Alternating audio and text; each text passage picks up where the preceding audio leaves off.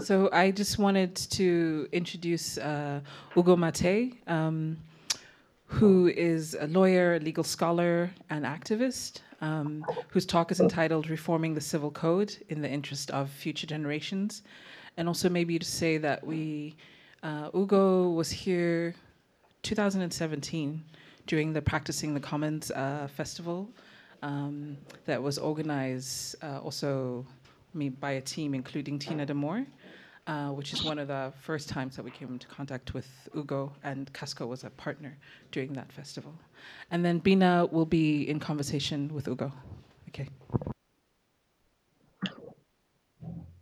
Okay, there you go.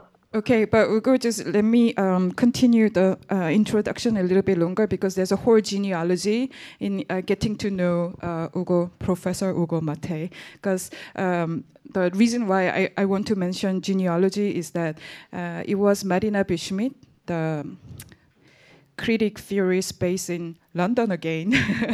um, she really brought emphasis to us that commoning is not only bringing things in, but it is also intervening and dealing with the legal system. And then in doing so, she introduced uh, Ugo Mattei. Um, and that, of course, uh, I think uh, um, that's what's behind. One of the things that behind us coming up with this proposal was working on the code. And um, uh, for the commoners or common theorists, uh, Ugo is very Ugo. Um, can I call you Ugo?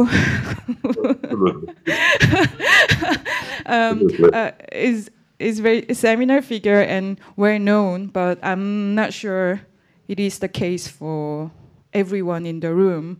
Um, but I also know him as uh, uh, not only as a scholar but as uh, part of um, one of the really active members in several movements that are um, quite hopeful for commoning movement, including one the uh, the movement against the privatization of water in Rome, and other one is making a uh, public theater place as a commons place called theater theater de Valle. So um, uh, it's really great to be able to have Ugo this way among. Uh, I mean, schedule really like didn't fit, but there was this niche uh, uh, during his um, also uh, travel. I know that you just came back from Cuba. um, so uh, thank you for joining us here. So can we hear from uh, you about like 10 minutes uh, talk and then we continue with conversations? Very good. Okay, so thank you so much for, for, for the invitation. It's really a pleasure to be there, uh, even if just through this technology. However, we, we save some uh, some pollution by not moving around too much, taking planes. So that's a good thing. Uh, and it's it's it's very important to your proposal to uh, use the law as one of the ways to continue our struggles for the commons, and that has been, uh, of course, uh, one of my, uh, so to say, uh, most active engagement in the last few years was that to try to understand how a legal system based on the commons could look like because the commons have been the great losers of modernity. Modernity have made us think that the law is organized around this bipolarism private and public uh, private property state sovereignty and nothing in between there exists and nothing other than there exists and this is uh, something that became uh, pretty much the ideology of modernity. Uh, and it is in, an ideology, ideology of individualism. It is an ideology of economic efficiency. It is an ideology that is very pervasive of, uh, of capitalism as it is, as this is today. Uh, the movement for the commons uh, was born as a reaction against some of the worst developments and unfolding of, of capitalism, in particularly the uh, unholy alliance between private property and state ownership in uh, putting commoners in dire straits. Uh, the early examples uh, in Chiapas or in uh, Bolivia of the struggle of the people for protecting uh, the territory or for protecting the water are actually examples of how this alliance between the public and the private is in fact uh, a detriment to the commons and the detriment to everybody who relies on them for uh, some decent living. Um, unfortunately, the legal system has reflected this ideology very much, and the legal system is a very, uh, so to say, strong and tight structure who works uh, a lot by autopoiesis in the sense that it self-generates and being based and having in the DNA this opposition between public and private with nothing in between that has been pretty much the symbol of modernity. In the French Civil Code, the famous, uh, the first, the earliest of the famous civil codes, there is uh, clearly a space for the definition of private property, there is a space for the state, there is this very clear cut distinction between the private and the public based on this private property versus state idea. Uh, all the, everything that is collective has been cancelled from the code. Everything which are relationship of people uh, other than their relationship with the state are seen uh, with suspicion and are not actually uh, developed and codified in the French civil law, who was uh, the model for all the European civil law later on. Uh, so today uh, it's a big problem. When we talk about the commons, we're talking about something that requires quite a lot of work to be um, uh, viable uh, within the legal system. The legal system simply reject the idea of the commons, and we have to find ways to make them digested and uh, to make the transplantation happen. Introducing the commons in the civil code has that particular purpose to put at the center the interest of future generations.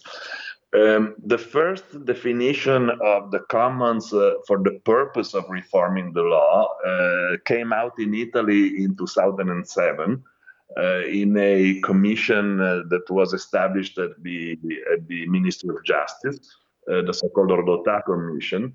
And uh, uh, the Rodotà Commission came out with a very important definition of the commons to introduce at the core of the civil code, of the Italian civil code. In the, the third book, the one related to property, the, the Commission proposed the definition of the commons as all those goods that are functional to the full development of human personality um, and that have to be governed in the interest of future generations.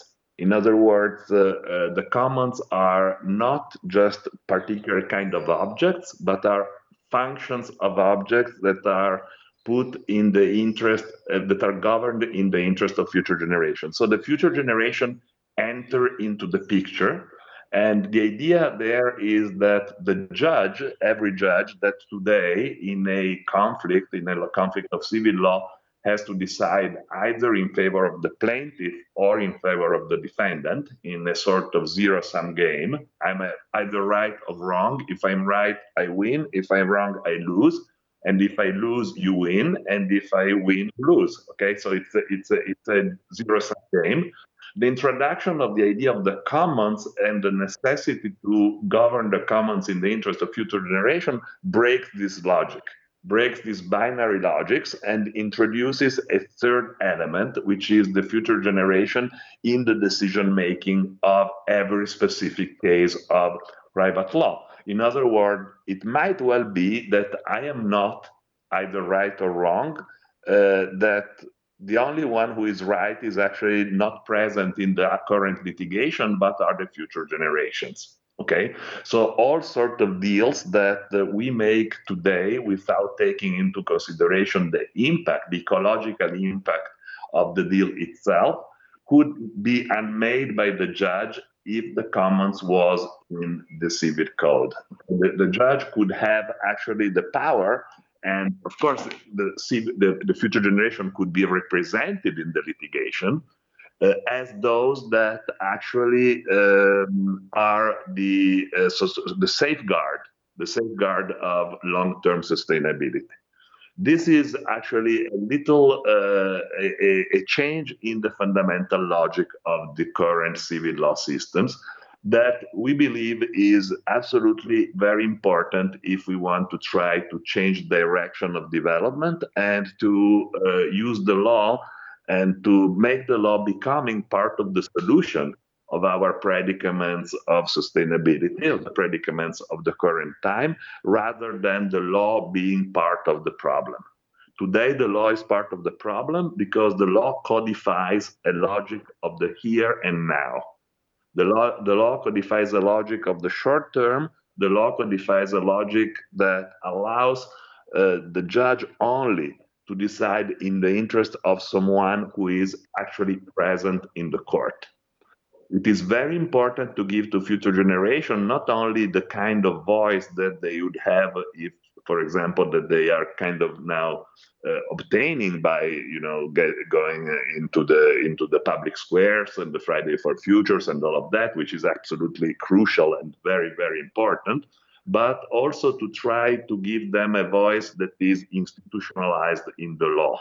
That means uh, uh, codifying the commons, introducing the commons and saying that when something is recognized as a common, so when something has this capacity to be useful for the full development of human personality in its own environment, uh, has to be governed in the interest of future generation, has to be taken outside of the logic of the market, so it gets outside of the logic of the market and is governed in a logic which is a systemic ecological logic. So the idea is if we can do that in an important codification like the Italian one, uh, that would be a very important example in Europe at the current time. Uh, in Italy, uh, this proposal was introduced in 2007, was never enacted into law but it was anyway very influential in the working of legal doctrine and even in some decisions of courts of law.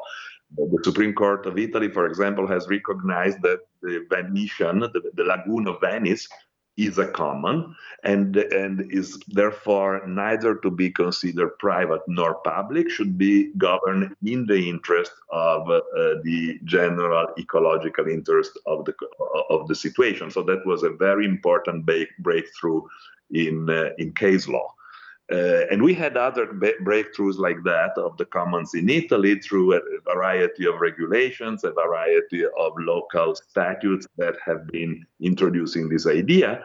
And beginning last February, uh, there has been an attempt to start again the process of legislation to introduce it in the civil code after 10 years of the Rodotà Commission.